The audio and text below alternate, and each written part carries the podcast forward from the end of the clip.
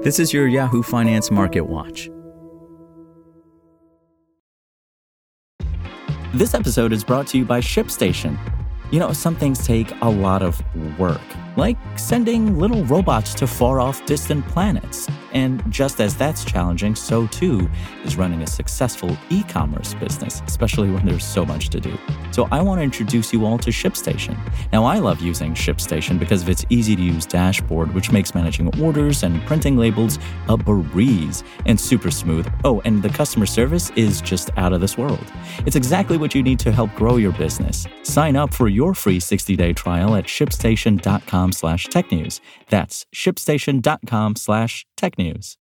U.S. stocks slid on Wednesday as optimism for fast interest rate cuts waned amid fresh jobs data and minutes from the latest Federal Reserve meeting showing the timing of rate cuts remains uncertain. The Dow Jones Industrial Average fell more than 0.7% or 285 points, while the benchmark S&P 500 slipped about 0.8%. The Nasdaq Composite dropped nearly another 1.2% the day after a bruising session that saw tech stocks shed almost 1.6%. Further signs of a cooling U.S. labor market greeted investors on Wednesday. New data from the Bureau of Labor Statistics showed there were 8.79 million job openings at the end of November, the lowest level since March 2021. Economists surveyed by Bloomberg had expected 8.82 million openings. Hopes that the year end market rally would roll on into 2024 has taken a battering as stock indexes and bond prices sank in tandem for their worst start to a year in decades. Bonds headed lower for the fourth day in a row, pushing the 10 year Treasury yield up near 4% before reversing course in the afternoon. The 10 year Treasury yield closed Wednesday at roughly 3.91%. Stocks were little changed after the release of the minutes from the most recent Federal Reserve meeting on Wednesday afternoon.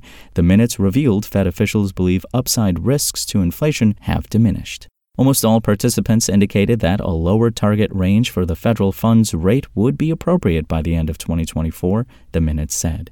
Now let's take a look at Yahoo Finance's trending tickers page on Wednesday. SoFi stock led the tickers page on Wednesday. Shares slipped almost 13% as the financial services company was downgraded by KBW to underperform from market perform. KBW analyst Mike Perito believes the recent surge in shares, which had been up nearly 30% in the last month, might be overdone.